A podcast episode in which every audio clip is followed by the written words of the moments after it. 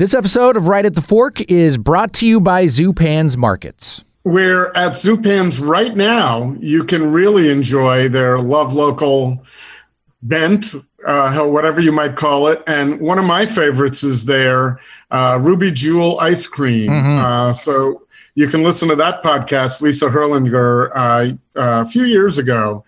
They make the incredible ice cream sandwiches. For instance, try these on for side size lemon and lavender, I mean, lemon and honey lavender, brown sugar, and of course, Oregon strawberry, uh, dark chocolate and fresh mint, double chocolate and peanut butter. Coming soon, ginger and pumpkin, and chocolate and peppermint candy, of course, for the holidays. Very nice. And speaking of the holidays, Chris, and nice desserts, let's talk about uh, Puddin' River, which is uh, some great Amish heritage uh, candy that's made locally in Canby, Oregon. Uh, you're talking about peanut butter pie, salted caramel shortbread cookies, hazelnut toffee, chocolate caramel grams, all made, as I mentioned, out there in Canby. So, I, again, we've talked about Zupans being locally focused, and this is just highlighting that fact. Right. And also, if you are focused and getting the news feed from Zupans, you sign up there, you would know this weekend only from October 30th to November 1st. They've got 25% off their fantastic lamb and veal. And of course, everyone knows that there is no better meat department butcher in Portland than the three locations of Zupans, which are Court. You've got Macadam, you've got West Burnside, you've got Lake Oswego, and always where? Zupans.com.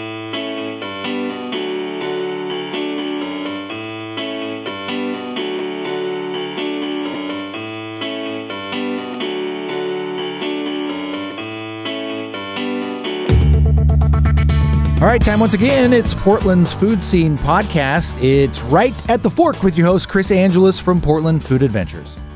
And Court Johnson over there in I assume you're not in the studio, you're home. No, I'm actually I'm in a studio. I'm just in a studio that does not have a camera, so I can see you, Chris, but you can't see me. Aren't you lucky? I didn't even run my fingers through my hair yet. So there I go. It's all now good. You, you, get the the, yeah. the Chris Angelus bedhead. Well, no, I was just out on the beach. It's actually the Chris Angelus uh, ha- beach beach hat sandy hair beach hair. There you go. Affair, nice. hat hair affair. Nice. So that's what it is. So, um, at any rate, I'm excited to meet up with you because today's podcast, I think, was. I believe it was pr- no disrespect to anybody else who's been on the podcast, but I think we had the most fun that we've had since the pandemic began. Sure. With Kiara Hardy and Crystal Mathis, her partner in love and in business, uh, although one is a vendor for the other, which we'll explain in a second. But we had Kiara and Crystal on, I believe it was late February before the uh, pandemic hit. You're welcome, anybody is welcome to go back and listen to that as a companion podcast to this one. That was episode number 234.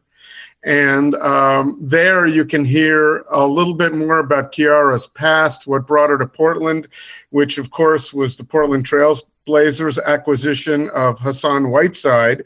So she's the private chef for Hassan Whiteside, actually technically was and still may be, but there's no contract at this point because they don't know where the NBA is going. Right. Um, but at any rate, she made it to Portland with her partners, got a wonderful. Um, business uh, called Press Release Marketing, Crystal, who's helped Kiara build her business and other businesses as well.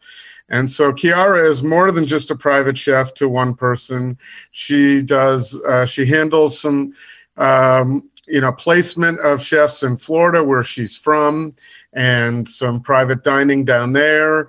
She does a lot. And so we thought it would be a great idea to catch up since if you listen to that episode number 234, there's no mention of a pandemic even on the way. And we're trying to find story positive stories coming out of the last few months um, of what people have done to build their business and sustain. And um, I think this is a pretty good one because Kiara has hooked up with Capital Bar and she's become their, I guess, chef consultant there to build their food program. Nice. Um, it was a, just a vegan only place, and now she's serving her um, pretty unique food, which she'll talk about in the podcast. That she calls it Floribian. Um, so you can just conjure up, and anybody can conjure up in that mind what that might entail for them or what that me- might mean to them. So um, both, it's it's one of the advantages to doing this at home court is it's easier to put two people on mic. Oh yeah, us. yeah, you know, but in some cases you just get both of them in front of one computer and you're good to go. That's what they are. Yeah. I don't think we have any vis. I have visuals, but it's great. They have uh, nicely set up with the Kitchen Killa, which I didn't mention.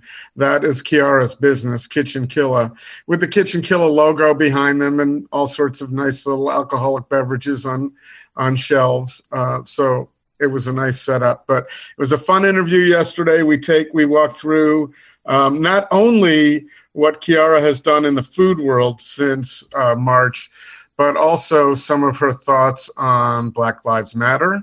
Of course, both. Um, you can't, we don't have a visual here, but of course, both Kiara and Crystal are African American. So here they were plunked down in Portland, Oregon, um, to witness a lot of what's gone on in Portland, which is, I view it as kind of ground zero for a lot of the Sure, yeah. protest. Um, so we get some thoughts on that as well, and I think Crystal's got some interesting perspectives too because she used to be a military police officer. So um, there's someone to tap into to Yeah. see uh, she thinks of everything. So at any rate, they're happy living in West Linn and love Portland, and of course, some of their uh, so, some of their future depends on what happens with either Hassan Whiteside's contract or someone else's, because she does mention that she could ostensibly um, generate a contract with another trailblazer to stay here at Right. some point. So, um, at any rate, uh, I think that's enough. I think that speaks for. I think the podcast will speak for itself, and that's just an introduction. Yeah, you So- you've primed the pump as it were. I think so, Yeah. and I had a lot of fun with them. And I'll tell you what: when you turn on the audio, the video, it helps make it a little more fun. When you can see, when you can see your interviewee's face, Right. um, there's a little more energy going on. So I hope everybody feels the energy that I felt and um, and enjoys this interview. And again, go back and listen to 234, which would go into more of Kiara and Crystal's past, how they met and hooked up and all that stuff too. So uh, take a listen. Right at the Fork is supported by Zupan's Markets. Whether you're an expert chef or a connoisseur of great cuisine, Zupan's Markets has been the number one destination for the food and wine lovers of Portland and beyond for over 40 years. West Burnside, Macadam, and Lake Oswego, or zupans.com. Ringside Steakhouse. It's time again to slice into the best steaks and service available in Portland. Seating is now available by reservation only for indoor and outdoor dining at ringsidesteakhouse.com. And check out the newly opened New England style fish and chip spot with a Northwest personality. Rock Paper Fish, a partnership between the Peterson family and Portland icon Micah Camden in the old Boxer Ramen space on East Burnside for takeout only.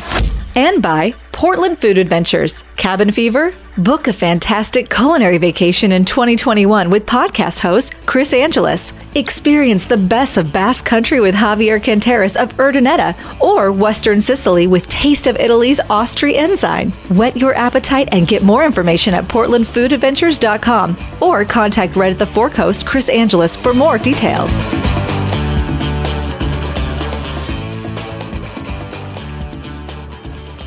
Yeah, it's been kind of a strange time. I wanted to chat with you. So the last time we saw each other, because we can't really, well, we can see each other. I've seen a lot of you on social, that's for sure, and on television. Um, but the last time we saw each other, your- our meeting, our podcast that we recorded, was the last one we did before this stuff, all the stuff hit months Was it? ago. Was Yeah, it? yeah, yeah. yeah. So I, I think it was right before we even knew something was coming. So, Correct. uh, at any rate, I thought it would be a really, it would be a good idea to catch up because part of uh, one of the um, themes of the podcast is we've always wanted everything to be evergreen. So if we have seven years worth of episodes and we like that people can tune into episodes from four years ago and they're relevant. However, one of the things we found about the pandemic now is all of a sudden listening to something when things were normal is very weird. So, very weird.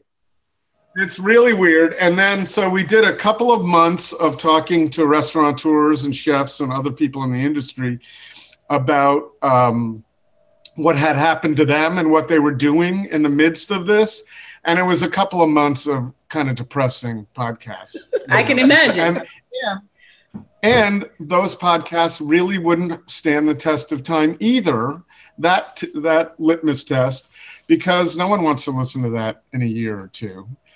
But now we're coming to a point where we can find some people who have learned something from the podcast, have built new things, and we can start being positive again. I think we yeah. don't know, but uh, safe. It may be safe to be positive now. right. So it seemed to me when I saw what both of you were doing um, that you have some really you've done a lot. You and you're in a very interesting position compared to most of the types of guests that we have on right at the fork. Yeah usually they're portland chefs right? And they have restaurants and now they've got to figure out what to do with the restaurants.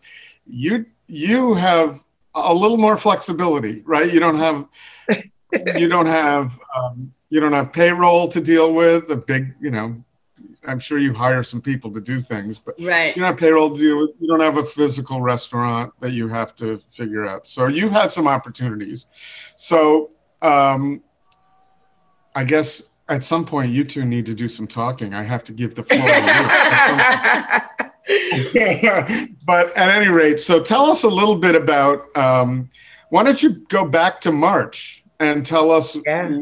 Give us a little timeline of your feelings when you discovered i'd like to go through it were your feelings when you discovered there was going to be a pandemic and you're uh, you know a private chef for hassan whiteside and all of a sudden what's going on with the blazers? Right. And then of course now here you two are in the middle of portland oregon and all the shit hits the fan with black lives matter in the middle of this and i'd love to hear your thoughts on that for sure, for sure. Um, so, so for me, uh, we were in the middle of a home stretch in terms of the NBA season um, when when the NBA decided to suspend the season.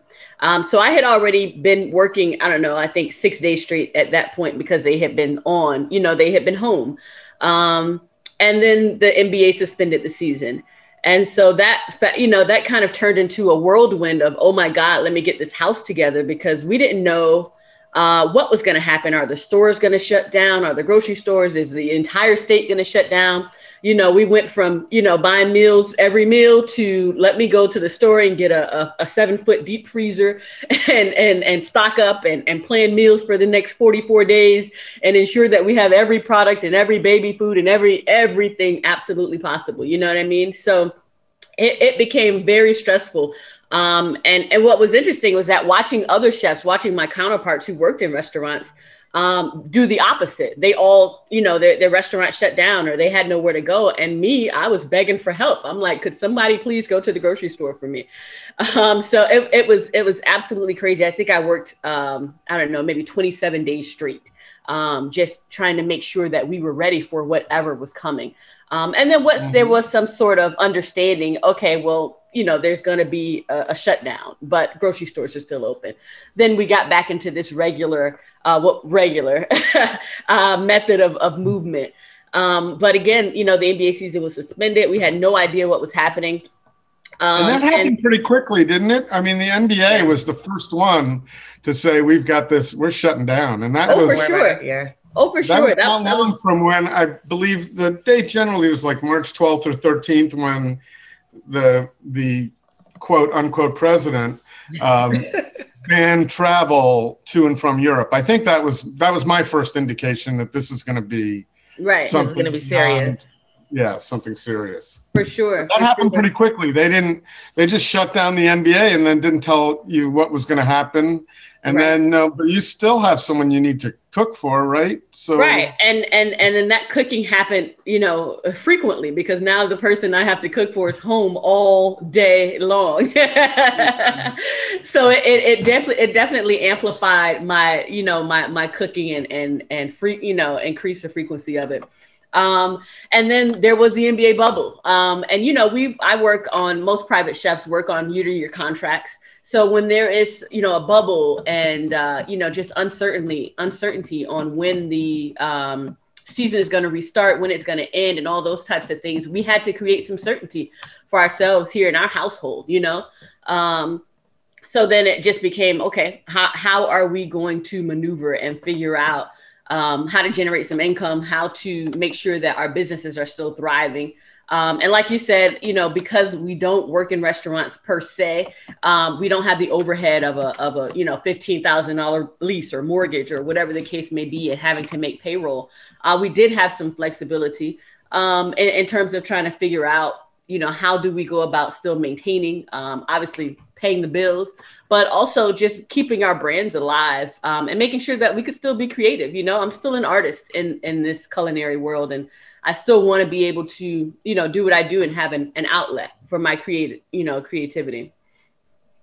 Well, you know, and you had going into this, aside from your private chef and your contract that you have with a blazer, you also were doing some catering too. And I would imagine catering gigs all of a sudden were drying up. I know that. For that sure. hurt a lot of restaurants. So definitely. Um, and, and on top of that, you at the time I don't know the exact timeline, but you haven't been in Portland that long to have established yourself as a catering option for many. So, um, you know, you had, but but you do have some advantages there too because you've got relationships with Blazers and therefore additional re- relationships with people like Terry and all the people at Lux Christie's who do a lot of events, that kind of thing, right. too. Right. But so, but you, but you had some opportunities, and then also, um, Crystal, your ace publicist over there, and I will say that I say that, and I'm not just blowing smoke. Um, I will say that from what I've seen, she does a marvelous job keeping you out there and on television. You know, there are a lot of chefs in Portland that could be on television. I, I believe Correct. that. I believe and that. How did, you, how did you work that where you became like the K2 go to? well, K2 has a number of uh, really cool chefs and, and culinarians who come on frequently. I'm lucky, you know, to be one of them. Um, but but like you said, Crystal's amazing, uh, and she's great at building relationships, great at uh, making sure that you know folks know who i am and know how we can be mutually beneficial to all types of brands and and different outlets. So uh, she's great at what she does for a living. She owns a marketing company a brand development. Um, so you know I, I, tell people when i introduce her all the time you know people think they get all worked up about over the kitchen killa thing. I say guys you would not know me if you if it wasn't for her um, so yeah, well, I certainly, you know, look just having a relationship with Instagram and Facebook, and as you said, there are a lot of um, chefs that could be on TV, but I'm very aware of your presence because I don't watch. I don't watch K2 as a matter, you know, I don't have that on, but she brings it into my house. But on on top of that, you know, I noticed it, all the um, all the people who had shows on TV at the seven o'clock hour, you know, uh, on Fox 12, they're all gone. You know, the ones who right. are hosting chefs and going out in the field and going into kitchens, right. they're they have let them go because they're for too long. I guess they couldn't be face to face with chefs and do their job the way they wanted to do it. So. Yeah yeah. It's, I think it's remarkable that you were able to, in the midst of all of this, find a way to promote yourself too. So that's great. Yeah, you know, uh, Chris, and first of all, thank you for having us and thank you for allowing us to continue to tell this story of Chef Kiara Hardy, Kitchen Killa, and, and press release marketing because it's getting better and better with the times. We struggled, you know, her business was the exact opposite of mine when the pandemic hit she went into high gear as far as really still having a client and really having money still coming in. Well, my clients, their Kiara is one of my clients. Their businesses were shut down. You know, I do have restaurant clients. Um, and, and, and lawyers and and gyms and people who interact with the public. So my clients were instantly shut down. But what I understood is that in this time, people were going to be looking for something new and something fresh. So I didn't stop working, even though I wasn't making any money um, I, I went into overtime of like, let's still be present. Let's show people we can still do what we are supposed to be doing work wise, um, profession wise. And so with Kiara, K2 was happy to still have the content.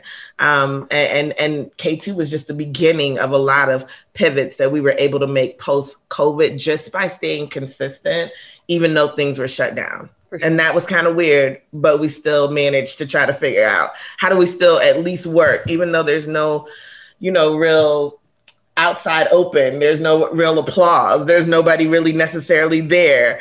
Uh, we just still kept pushing.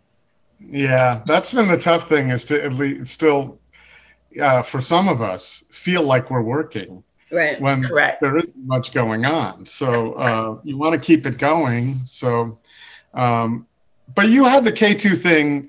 You had that, those appearances were started before the pandemic. So you yes. had Right. And it yeah. wasn't long before, but the talk about good timing. It was pretty Yeah, I want to say yeah. we started K2 in January. I think so. so. we started doing K2, I, I want to say in January. Um, and we were going to the studio. And then at right as soon as uh, Corona, you know, uh, we we started doing it via Zoom and right. and you know, Skyping in and all those things. Um, and it, it worked. I mean, they they they didn't miss a beat in terms of getting that, you know, technology up and, right. and, and making sure that it worked.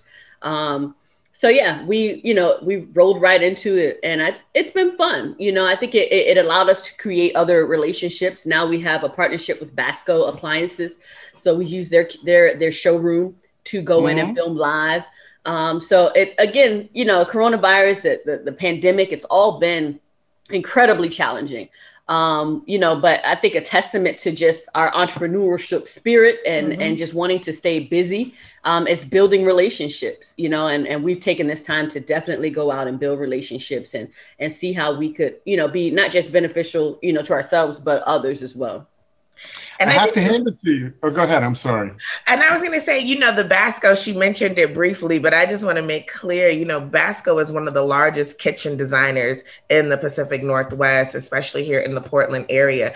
And they too, you know, things changed with them when the pandemic hit. Who's buying $30,000 kitchens right now?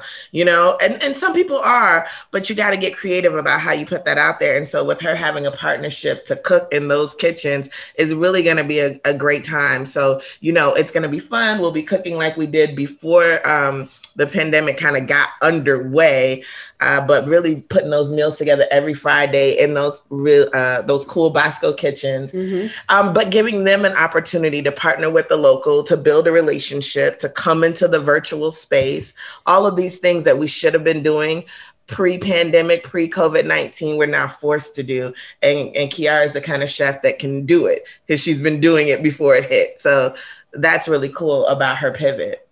Well, that's also where I have to hand it to you, Crystal, too. And no, nothing against you, Kiara. You too. You were you you're the you're the person on this.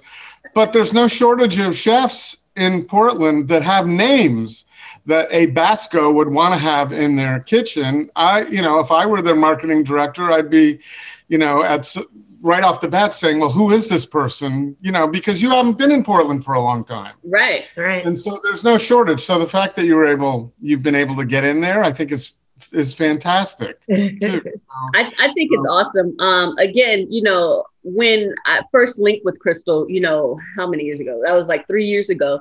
Um, as I was building my business, I said, okay, I got to take this to the next level. And I've always considered myself a culinary entrepreneur. You know, I'm a chef. Mm-hmm. Yeah, sure. You know, I cook, but I, when I got my very first cooking job, I said it would be the last time I worked for somebody. You know, I didn't want to be an employee. Um, and I and there's absolutely positively nothing wrong with being an employee. I need employees. Everybody needs employees.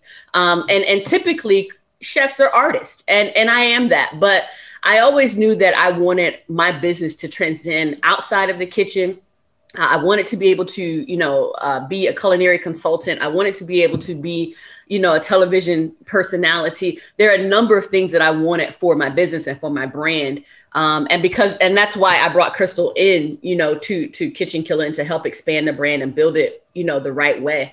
Um, so I think that although there are some really amazing chefs, both here, Portland, everywhere, um, I think because I'm looking to do those things, where some chefs are often, you know, just kind of with their head down cooking, uh, and they they're probably ten times as good as chefs as I am, you know. But I think we all want different things out of the culinary industry, um, and so I, I think it's super important just to figure out what you want out of this industry, and then put the people in place to to help you get them, you know. I think you've got one big advantage though. What's that?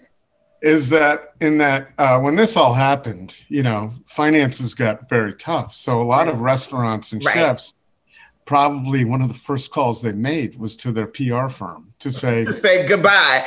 Yeah, I like, know because I was getting those calls. I know exactly. But since you're life partners, there was right. no way you were going to make that call and right. say no. It's, it's essential that our household still runs so. Exactly. So you have someone who you know regardless of whether there was income coming in on crystal's side i don't know how much there was right.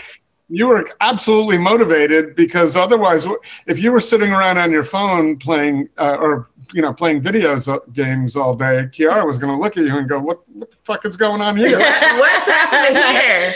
Yeah exactly. Definitely. I mean chris so that was the go ahead i'm I was gonna say definitely that was the show and tell moment. Like, okay, I have to earn my keep right now because she was really all I had. so it, it, was a lot of fun though working on her stuff during that time. Uh, it was scary, but it was the most creative moments you can create when you really have nothing. You don't have the world. You don't have the cheerleaders. You don't have things that are open. You have to be the most creative you can be. Well, and you also have a little more time to be creative too, because yes you had less responsibility with other clients. So now let's just get this going. And I'll tell you, to thinking about it, uh, to be in the midst middle of Portland, Oregon, in the middle of all this. I mean, I mean, I think I look at Portland as the. Um, I guess I should think of the the right term for this, but it's kind of yeah, um, ground zero of. Definitely pandemic and all the protests going on. I mean, there's nowhere else. I think nationally, everybody would look to Portland and think, "Wow, that's." They think it's a war zone. It's not necessarily. they do. they, they totally do. We got lots of calls from our family in South Florida, like, "You guys better be safe and make sure you're not out there." And I was like, "Dude, we live in West Linn." it's yeah. very calm out it's here. quiet. it's really bad downtown. It's right. really bad. Um, and and by the way, during the day, it's it just looks terrible. Right. And I'm not. I'm really not one to. Um, to editorialize on all of this because I'm 90 miles away and I'm happy about here. We're too far to, you know what I mean, to comment on that one as much. Yeah, right. I mean, I, yeah, that's the way I feel. Yeah, yeah. But you also, you know, we were also planning to do an event, right? To yes. um, and so we were going to. It was. I thought it was going to be pretty cool, and maybe we can at some point. Yes. But think about what think about the the bones of that. So we were going to do a breaking bread and get some um, black folks and white folks at the table together, and we hadn't really figured out how to how that was really going to work, but we were doing it, and we were working on that with the Gorhams. Right. You know, at Plaza del Toro, that was yeah. going to be an event we were all working on, and now they don't exist. That well, they do. The humans exist, but Plaza del Toro doesn't. And, and John and Renee, who uh, you know are very dear to me, are in Bend, Oregon. Who would have thought that? You know they're gone out of town seven restaurants or nine restaurants and they'd been here for years.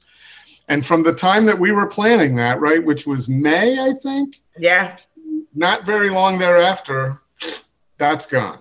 Right. Yeah. So um and Chris, I think we went into the this era of Black Lives Matter really innocent, really like a, a, a white guy and a couple of, of black females as friends wanting to deepen our relationship.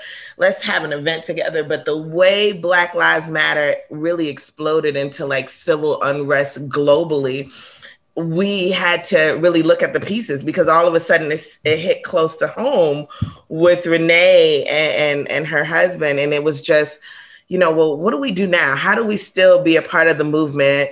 Um, and I think Kiara and I just decided to commit to excellence be excellent as a chef, be excellent as a marketer, and, and, and, try to get into spaces that we may not have been before so that we can amplify Black voices in those spaces as best mm-hmm. as possible. But I think we started out with really pure intentions, not understanding that this is a huge, huge undertaking right. with so many feelings involved mm-hmm. and history. It wasn't quite as huge when we said, let's get together. It was more fun. Exactly. Let's figure out how do we get you know, how do we make it work financially, but how do we get like how do we get the right people together talking and it was really fun and it did not take long until personally i mean I, I, don't think i'm speaking out of school here personally i was nervous about it all like i don't know right. i don't i want to be involved with this right now. It's too volatile. Right. And and i don't think i was far i was off base because to do that at that time downtown right. Right. was yeah. was nothing was predictable in that moment. Mm-hmm. um you know th- things got out of control very very quickly. Um so so you know it was very right of you to be concerned and, mm-hmm. and to be afraid. Yeah. Because it wasn't something you know and and what we say normal times that would have been something that you could have smoothly pulled off particularly in portland because i think oh, that oh, yeah you know, I, I, think Portland is the place, you know, to, to, to be able to have conversations and people get together. But in that moment, um, again, it just it was so unpredictable. I don't know that that would have just been a good idea, you know. I think it still is a little unpredictable, but not quite. So, you know, I've been in touch with uh, John Gorham, and you know they're they're gone already, which is crazy to me. But you know, we've talked about it, and he thought maybe if he'd hung on a little longer and just not reacted so quickly, maybe things would be Agreed. different. I think he's happy. I think they're happy to start a new life after all of this. But yeah. the point is, at that point in uh, June and July, I felt like I don't even know how to talk. Right? I just all I and I put it on Facebook. I just want to listen. So I don't want to talk, and I have a bad habit of talking. Um, that's why I have a podcast. But um, but I was really nervous about saying the wrong thing. And, you know, I've had this podcast for seven years and never, never had moments where I was like, did I say the right thing? Did I, what just happened? You know, how did I position this? And it's, uh, I think we're kind of coming out of it. I don't know. I but, mean, I uh, think the way I look at it is there needs to be cultural and racial sensitivities in place as diverse as America, right? Mm-hmm. And so this opportunity for us all to pause and consider how the next race or even gender or sexual identifying situation um, feels in the land of the free and the home of the brave is important. And so I think this pause was necessary. I think this pause brought us even closer together because we had a chance to ex- exchange some emails about Black Lives Matter that we wouldn't have done before. And I think that this was important for Black folks to stop sweeping their feelings under the rug. And I think it was important for white folks to come together and say, you know, I think my brothers and sisters may be feeling something even in 2020. And so now we got this beautiful relationship that we can all forge without any hidden stuff. And right. and so I kind of appreciate it. It, it. it was tough for us all, scary for us all. I mean, even as a black woman, I was afraid to voice my feelings and voice some of my anger. But in doing so and being forced to, I think we're having better relationships with everybody that's stuck around. Right.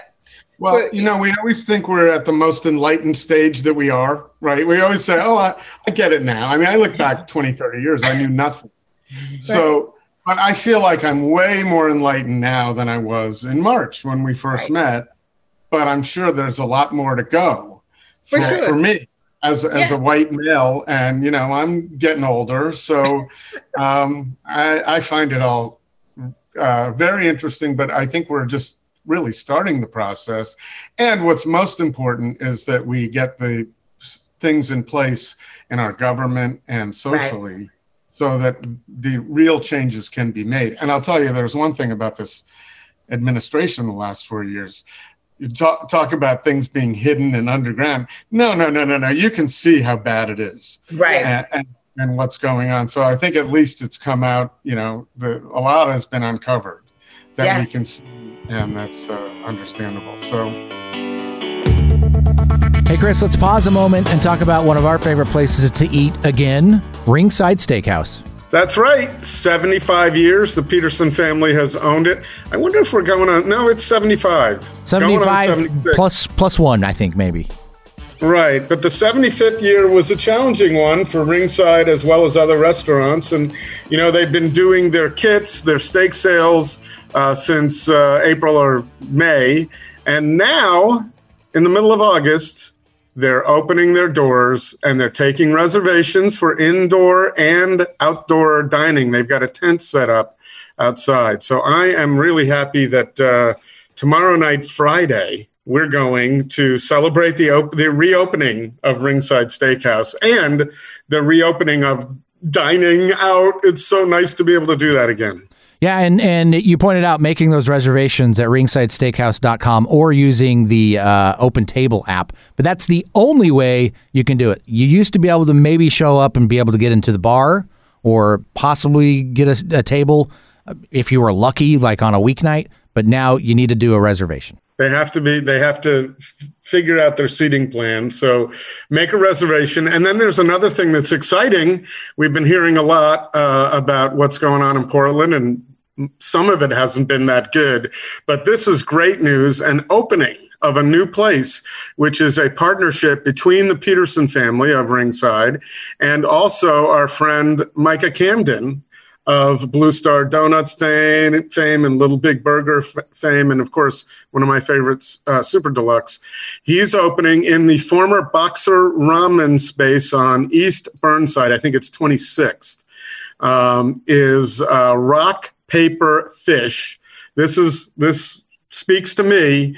New England style fish and chips with a Northwest uh, personality too. So, uh, Micah, when he does something, um, you know it's going to be good. And for the Peterson family to be involved, they're not putting their name on just anything. So this would be something really cool to check out.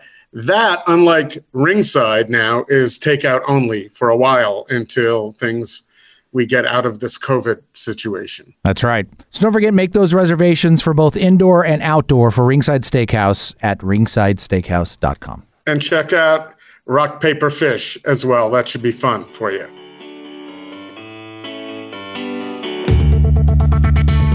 I think I, when we last spoke, we talked about your impressions of Portland. Now let's hear your impressions of Portland.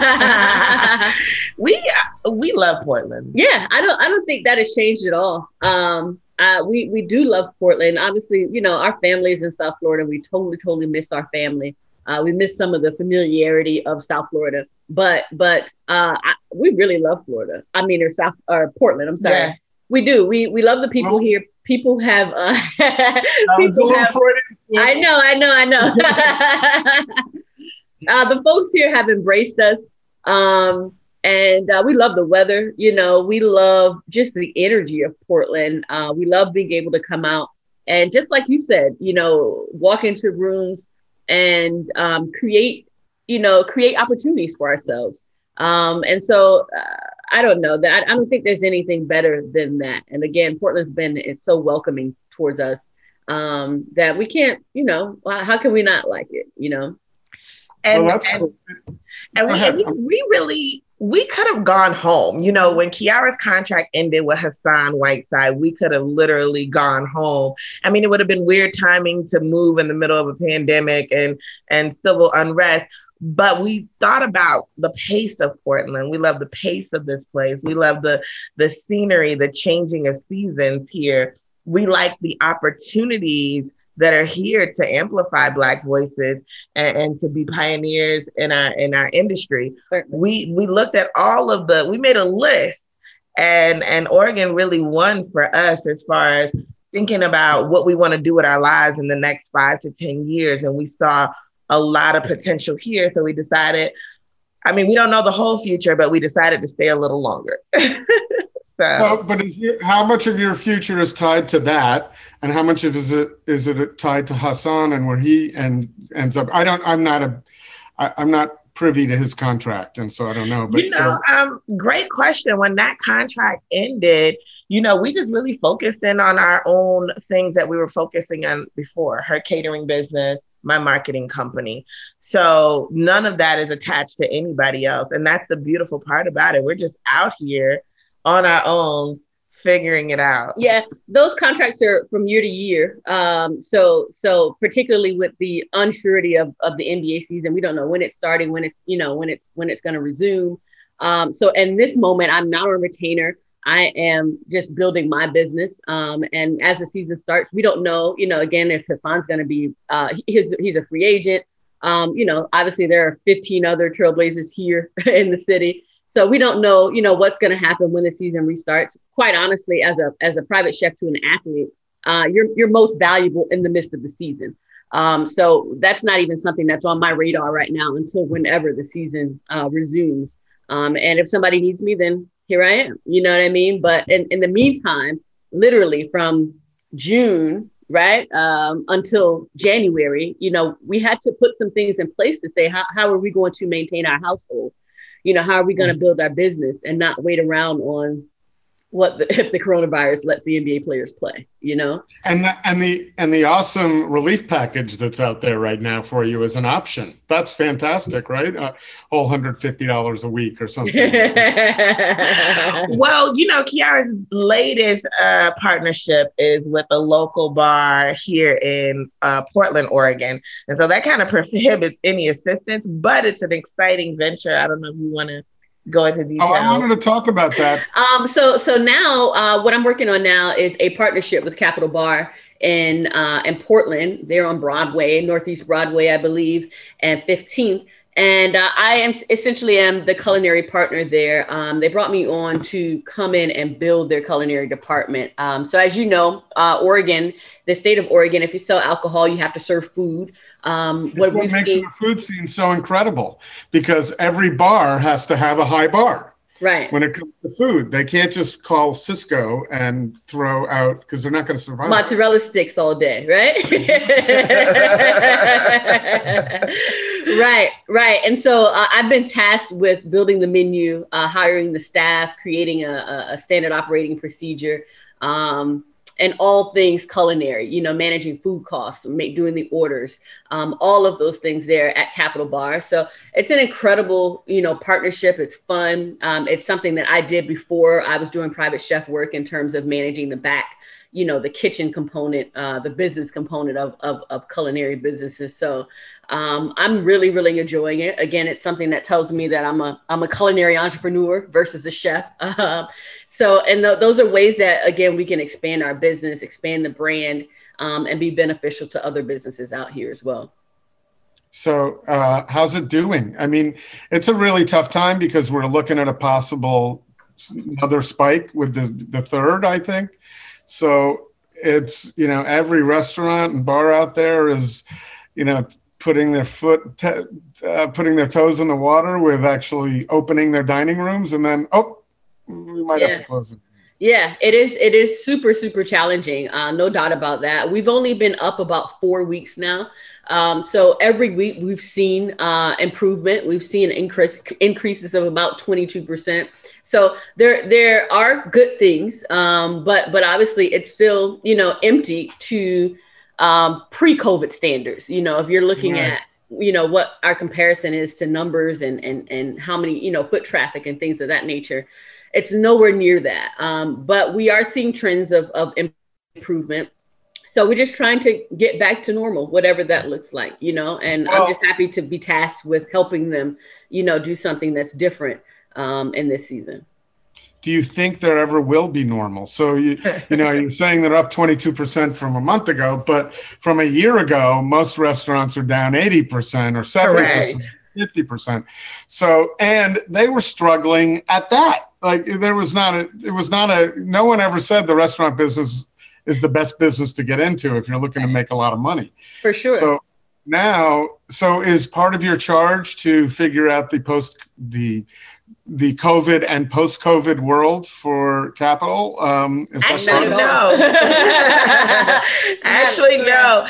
And you know, they have a marketing company that they use that is local that they work with, and they've been trying their best. What a job. You know, I mean, I can relate because I do similar work, but they have a marketing company that they use for their digital and their social media and their flyers and their street team and everything else that they do to build up the bar. Kiara is just strictly there to manage the the menu consulting and the staff as far as it relates to the culinary component so that they can focus on that exterior marketing. That is a full-time job right now in this season but you're still concerned with with costs and um, food costs and so forth and profitability in the kitchen correct? For sure that, absolutely. that's part of this too is yeah yeah for sure. It's just it's not my responsibility to get people in the door.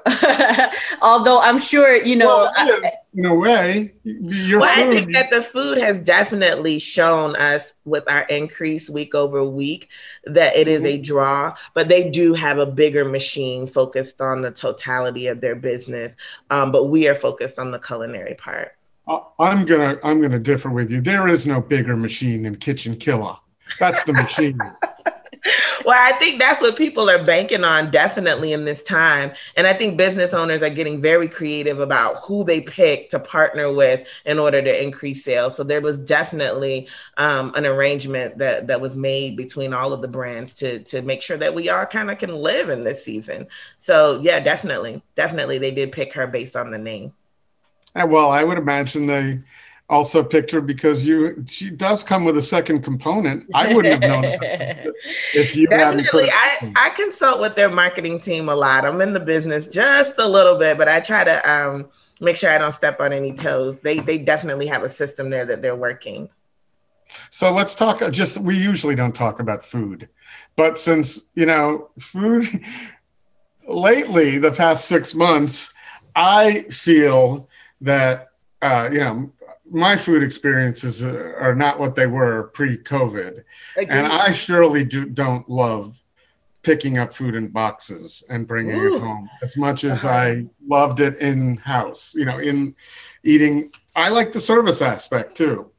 Um, but so, um, what kind of things are you doing there that are exciting, uh, that excite you? Um, that might have been a little different than they were doing before and that you maybe that you get to do now that you didn't do before or it's possible that you the, some of the wonderful things you were serving an nba star now can be can be purchased and, and enjoyed at, at capital yeah um so so the menu that i created at capital is what we call the Floribbean cuisine um, oh, I love that name. Yeah, you like that? I loved it when I first saw it. I said, know, oh, something different.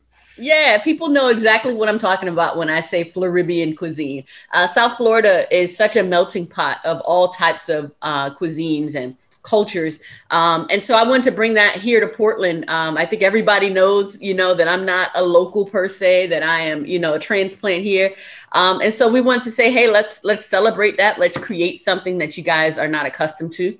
Um, and so that's what we're doing. Uh, prior to me coming to Capital, um, they were completely 100% vegan. Um, I've seen, I saw the menu a couple times. Um, what they what they used to do, um, and so we've we've changed that quite a bit.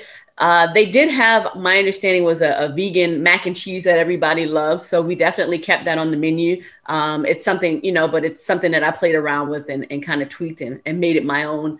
Um, so on that menu, we have really cool things like uh, chili lime salted tostones with uh, avocado cream and um, what else we got over there? Oh my God. The menu is incredible over there. There's the jerk wings that are authentic jerk, which is something hard to find in, in Oregon. Um, All the sliders. The, People really love the sliders. There are a lot of authentic jerks in Oregon. Well, we don't find them jerks. Oh, jerks. well, indeed, you're right about that.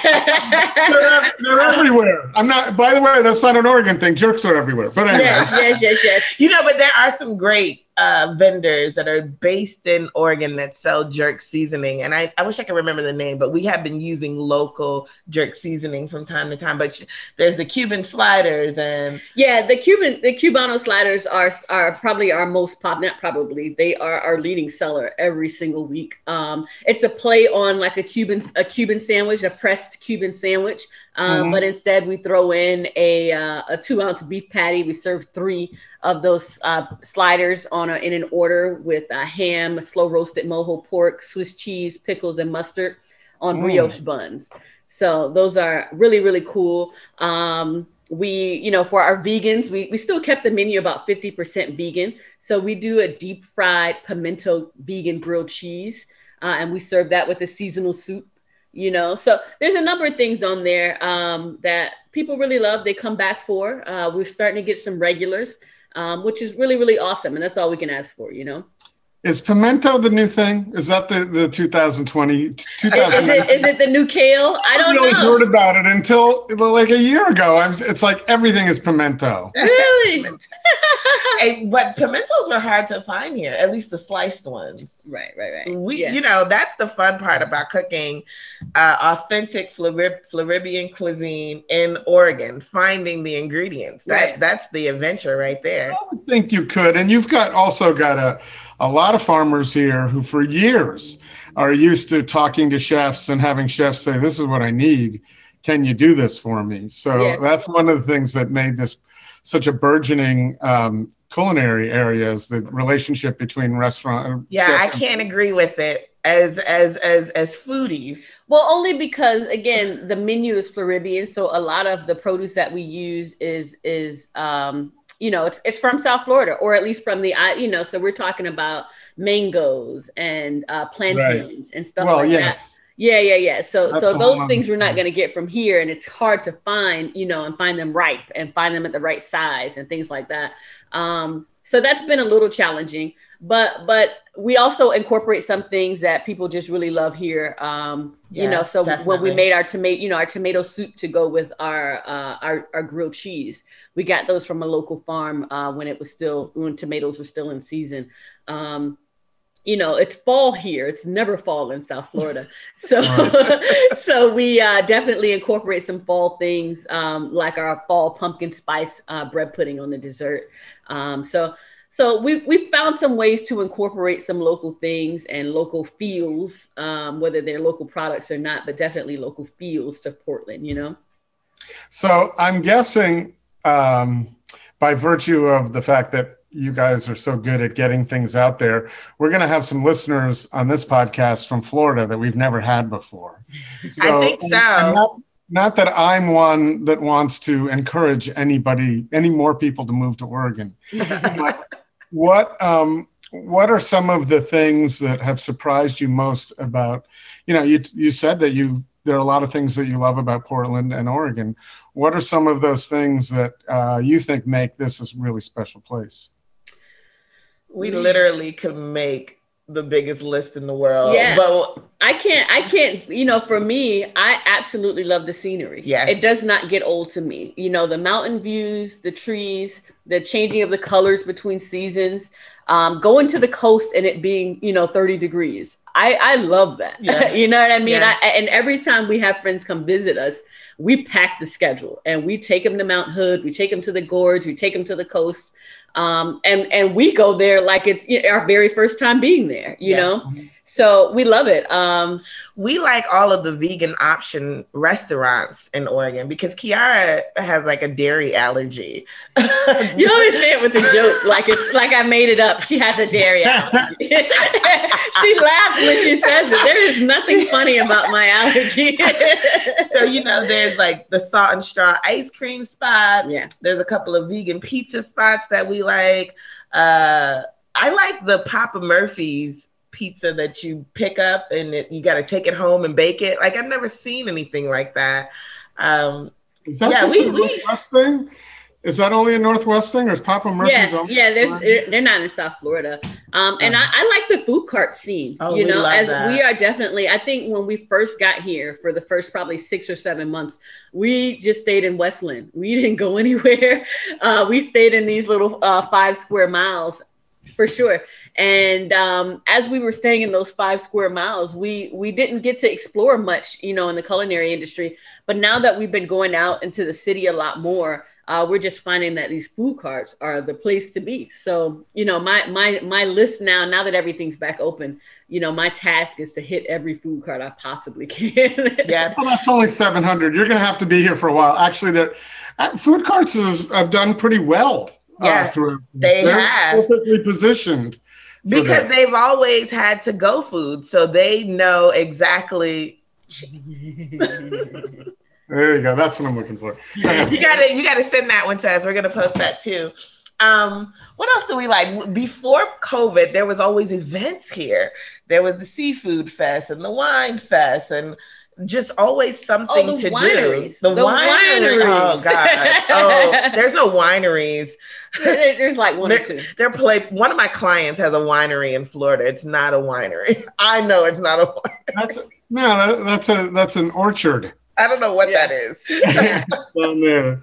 The Lot wineries orchards. here are absolutely amazing. Um, they're super, super fun. Yeah, we love that. And we love the markets. We love the fresh produce uh, a lot.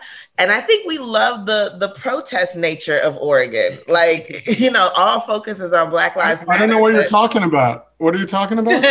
Oregon will protest for everything. There, there's a protest probably happening on my corner right now with two people and a sign.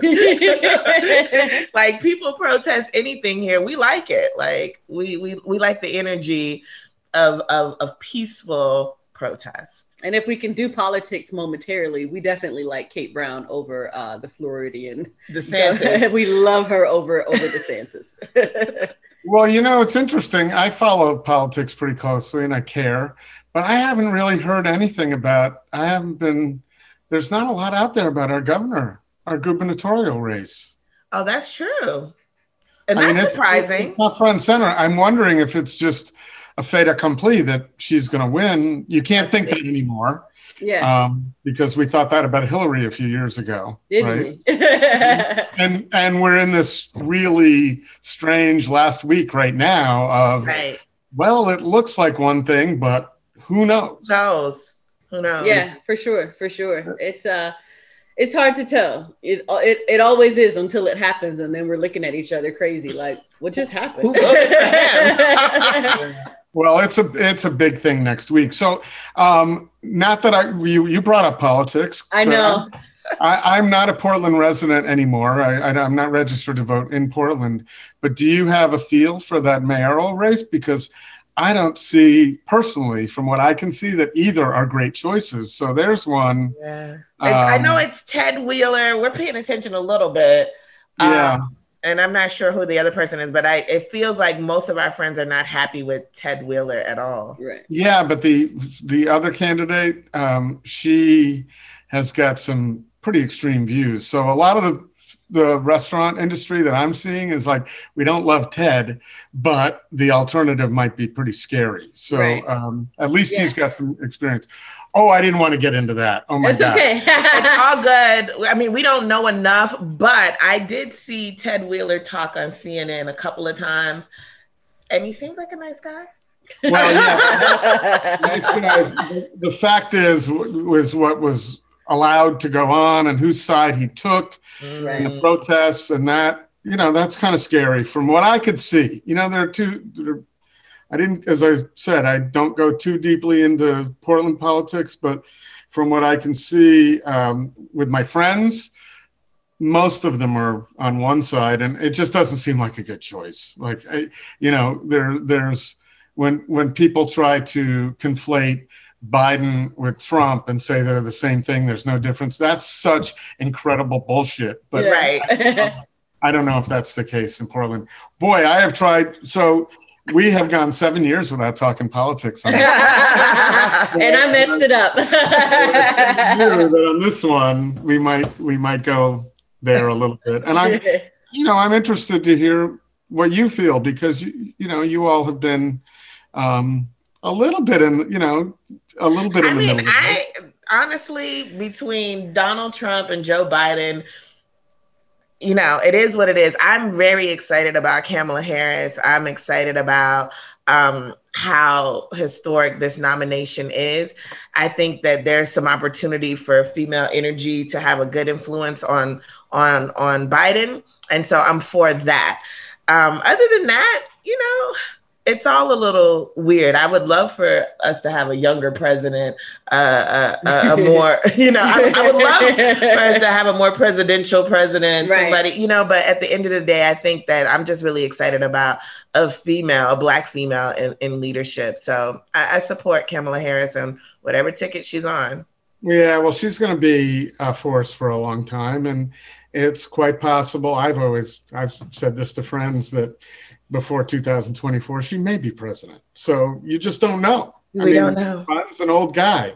One of my first things going into this was we just don't need another old white guy in there. Right. And, right. And, um, but again, I think fre- fre- fresh energy, uh, you know, fresh point of views is is always a great you know way to go whoever that may be you know and i think unfortunately that was probably a lot of the reason why trump got in in the first place was because exactly. people were looking for fresh energy right. and something that was not the same although that was a bit extreme um, so as we start looking at you know, black women in energy. Yeah, black women uh, and women in general. You know, younger men. Um, I, I, think that because we're moving into different generations and different cultures, that it, it can only make us better. Hopefully, you know. And I gotta say this, you know, we don't want to talk about politics, but it does hit a little close to home for us. Kiara's brother, Omari Hardy, he went viral a, a few months ago, yeah. right when the pandemic hit, you know, as a commissioner standing up to the mayor in, in his town. In uh, the city of Lake Worth in Beach in Lake South Worth. Florida. Um, so yeah, and my brother, he's on the ballot November. He's on for state representative, uh, District 88 in Florida. Um, so you know, it, it, it is a, a home. You know, it, it does hit close to home, um, and everything makes a difference. You know, and that's something I've learned. You know, having my brother as, as a politician. You know. Yeah, we um, we try not relatively new, but also for you, Crystal, you have a, a kind of you have to have an interesting take on what's going on in Portland because you were in the military. Um, you know, were you an MP? Yeah, I was an MP. Um, I'm a veteran now, so I'm an old lady now.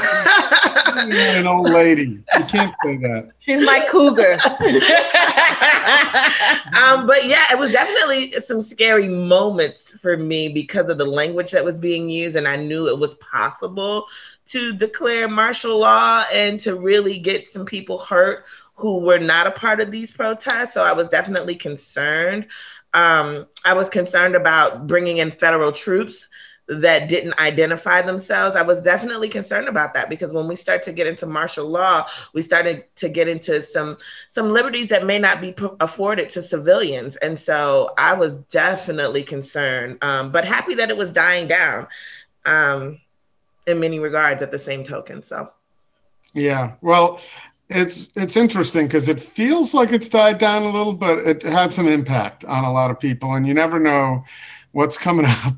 We just never know what's coming around the corner, and whether it's going to be fueled. Because um, oh, as long as we're talking about politics, if if Trump doesn't win, those people, his supporters, are not going away. Right. Exactly. They're just exactly. not going to go away. So there's gonna, there's going to be a lot more either way where we haven't seen the end of that. Um, yeah.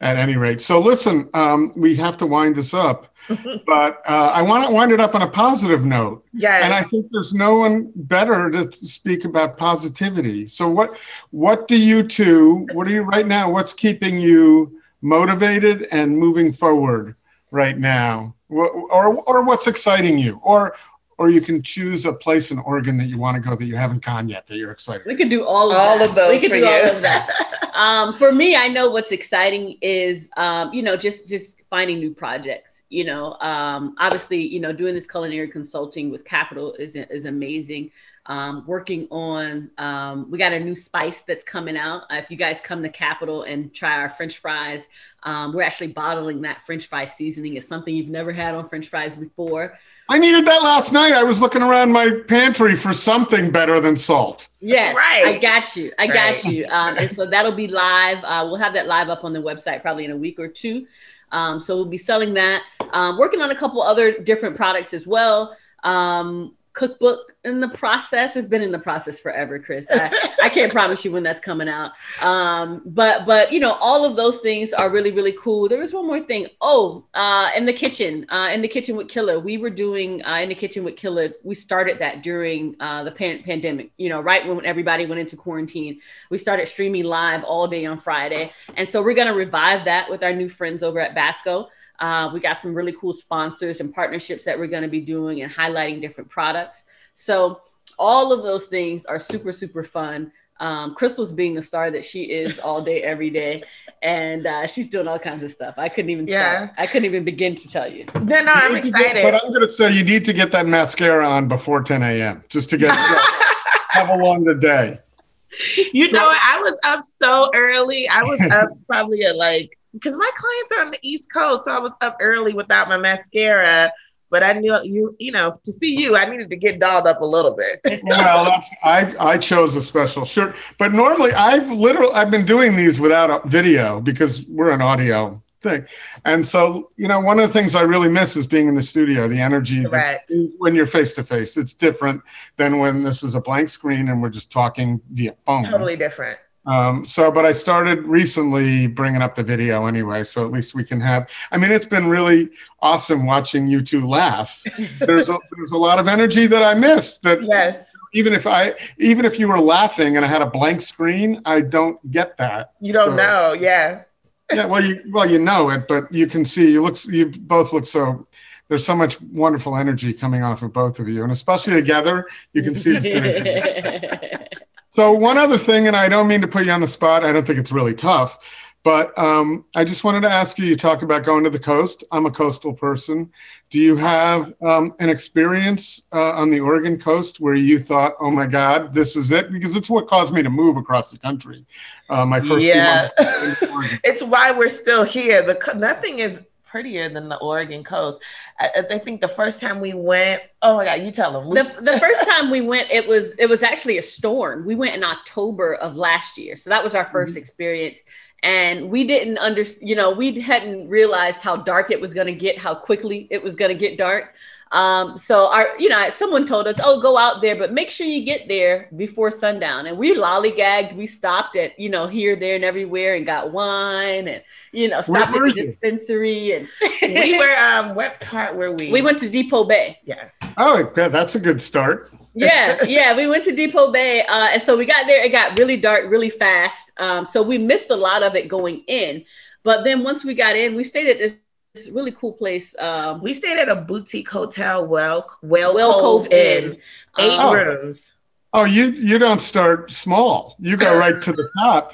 And did you get, did you eat it? Did you eat at Restaurant Beck while you were there We did. downstairs? We did. We did. But the funny part about that is that the only reason why we stayed there is because we were trying to be uh, spontaneous and we didn't book a hotel before we got there.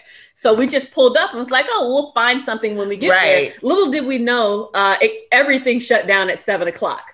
And we pulled in at like 6.55 and he's like, listen, Mm. either you get this room Or you're stuck out or you're stuck tonight.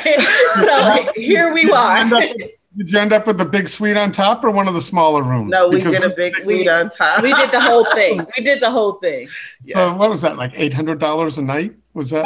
yeah, I think it was like seven. I think it was yeah, something like that. Um, There but you it was go. it was You it was amazing. girls. Listen, if we if we had time, if it was daylight, we would have went somewhere cheaper. I'm the cheapskate of the house. she would have made us. but time wasn't on our side and and thank god it wasn't because it was like the most beautiful thing we've ever Uh, ever seen I was going to say, if that was one of your first experiences, you may as well do that then because it was really, really special. I've never stayed there. I've, I've seen the rooms. I've asked to go see the rooms when I've been talking to Chef Justin, and he's a great guy. Yeah. Stormy and Justin, who own, own Restaurant Beck. And if you get out there again, they have a more casual place in Nye Beach called Sorella. Okay, Um, we've been um, no, we didn't go to Nye Beach. No. Oh yes, we, did. went to Nye Beach we did but stay- not Sorella. yeah yeah, the last time we went, we stayed in Nye Beach. We stayed at the inn at Nye Beach or something yeah like that. the inn at Yeah. night Um, beach Well, next time you go out there, you have to go. There's two places. You've heard of Local Ocean Seafoods? Yes, we went there. Okay. That's the place where we ate upstairs. Yeah, Oh, don't, don't eat downstairs. Well, you may not enjoy it as much as I do, but you get the chef's counter downstairs and Enrique, you know, you just watch him make everything. And it's not complicated food. That's one thing I really like about it. It's not tweezer food. They just throw it on the plate. you. It's really good. And so there's the other place that I love. Do you like fish and chips? Are you a fish and chips? uh, Yes. So uh, South Beach Fish Market, which is like a dive right after the That's Yaquina where Bay. Outside. Bridge. no, that's where you went, where you sit outside, right? Yeah, with the, all the signs that say Crab. crab and shrimp and everything. we went. Remember, you got the spicy shrimp cocktail, the crab cocktail, the place where you had well, we had to go back the second time. We took Chanel Oh, where they were making that the crabs place? outside. That's it, South Beach. Yeah. Yeah, Delicious. that's it. And then you got to get the captain's platter and then tell them to add two pieces of salmon. And that to me is worth the, the four, the five hour round trip it takes me to. you make me want to go get in the car right now, Chris. I'm like, we did not order that when we went, so we got to go I'll do tell you what, I'll meet you there. I actually have a friend who's got a plane who will fly you down. How about that? And we Oh, can. we'll jump on the flight now, Chris. That you just tell us Yeah, okay. time. I'm t- I'll text you. Well, here's the thing. The, the the fuel costs a bit to fly, but if you'll right. cook a meal for him at, at up at his cabin in Goldendale, Easy, then you might be able to have a easy. we love paying with culinary uh, gifts. We love that. we can do I that got, I got the best capital in the world, man. All right. Well, listen, this this is has been, good. this has been really fun, Yeah. and I knew it would be, so I was looking forward to it. We were trying to plan it. I was trying to plan it a while ago, but you'll. Um, but I think everybody will really enjoy this. And yes, Getting to and know this you. is perfect. So, so let me ask you something. Um, if people go to Capital, do they see you there? Are you there? I am there most days. Yeah, I'm there most days. Um, you know, I try to take some days off to spend with Crystal, but uh, even though when I take these days off, she's still working, so I don't understand why I'm taking days off. Um, but but yeah, I am there most days. Um, But you- they can't. They won't see you unless they ask for you. yeah, but yeah, they can always ask, and I'll and I'll come up. The kitchen there is in the basement, so it's not one of these cool working kitchens where you see me. Um, but but yeah, I'll, I'll definitely come out. And uh, there are a couple of days where we do some so, so, social events. Um, so I kind of hang out in the dining room a little bit, um, just to meet Yeah. people and try to get them to come back and see what they like and what they don't like and all that kind of cool stuff. So for Cool. sure, So- I'm I'm around. In the meantime, everybody can find you at kitchenkilla.com. Absolutely. And they can find you at kitchen underscore killa on Instagram, absolutely. right? Yes. And then we have to do this, Crystal. Where do where where does everybody find you? Who needs the best publicist out there? So uh, my website is just press release. So J U S T pressrelease.com. And I'm on Instagram, press release LLC on Instagram. Very good, and it's a they're both kind of they're not kind of they're fun to follow. So Yeah. I suggest that for anyone. She's definitely So, more um, fun than me to follow. Pardon me? I say Crystal's definitely more fun than me to follow. She she keeps it all busy. She keeps it all. Well, she but she all highlights she highlights you and makes you shine too. So Yeah. all right. Well, listen. Thank you so much. Thank, Thank you, you, Chris. Chris. Appreciate it. Right at the Fork is hosted and produced by Chris Angelus and Court Johnson. Connect with us on Twitter and Instagram at Food Podcast PDX or on Facebook at Right at the Fork or online at rightatthefork.com.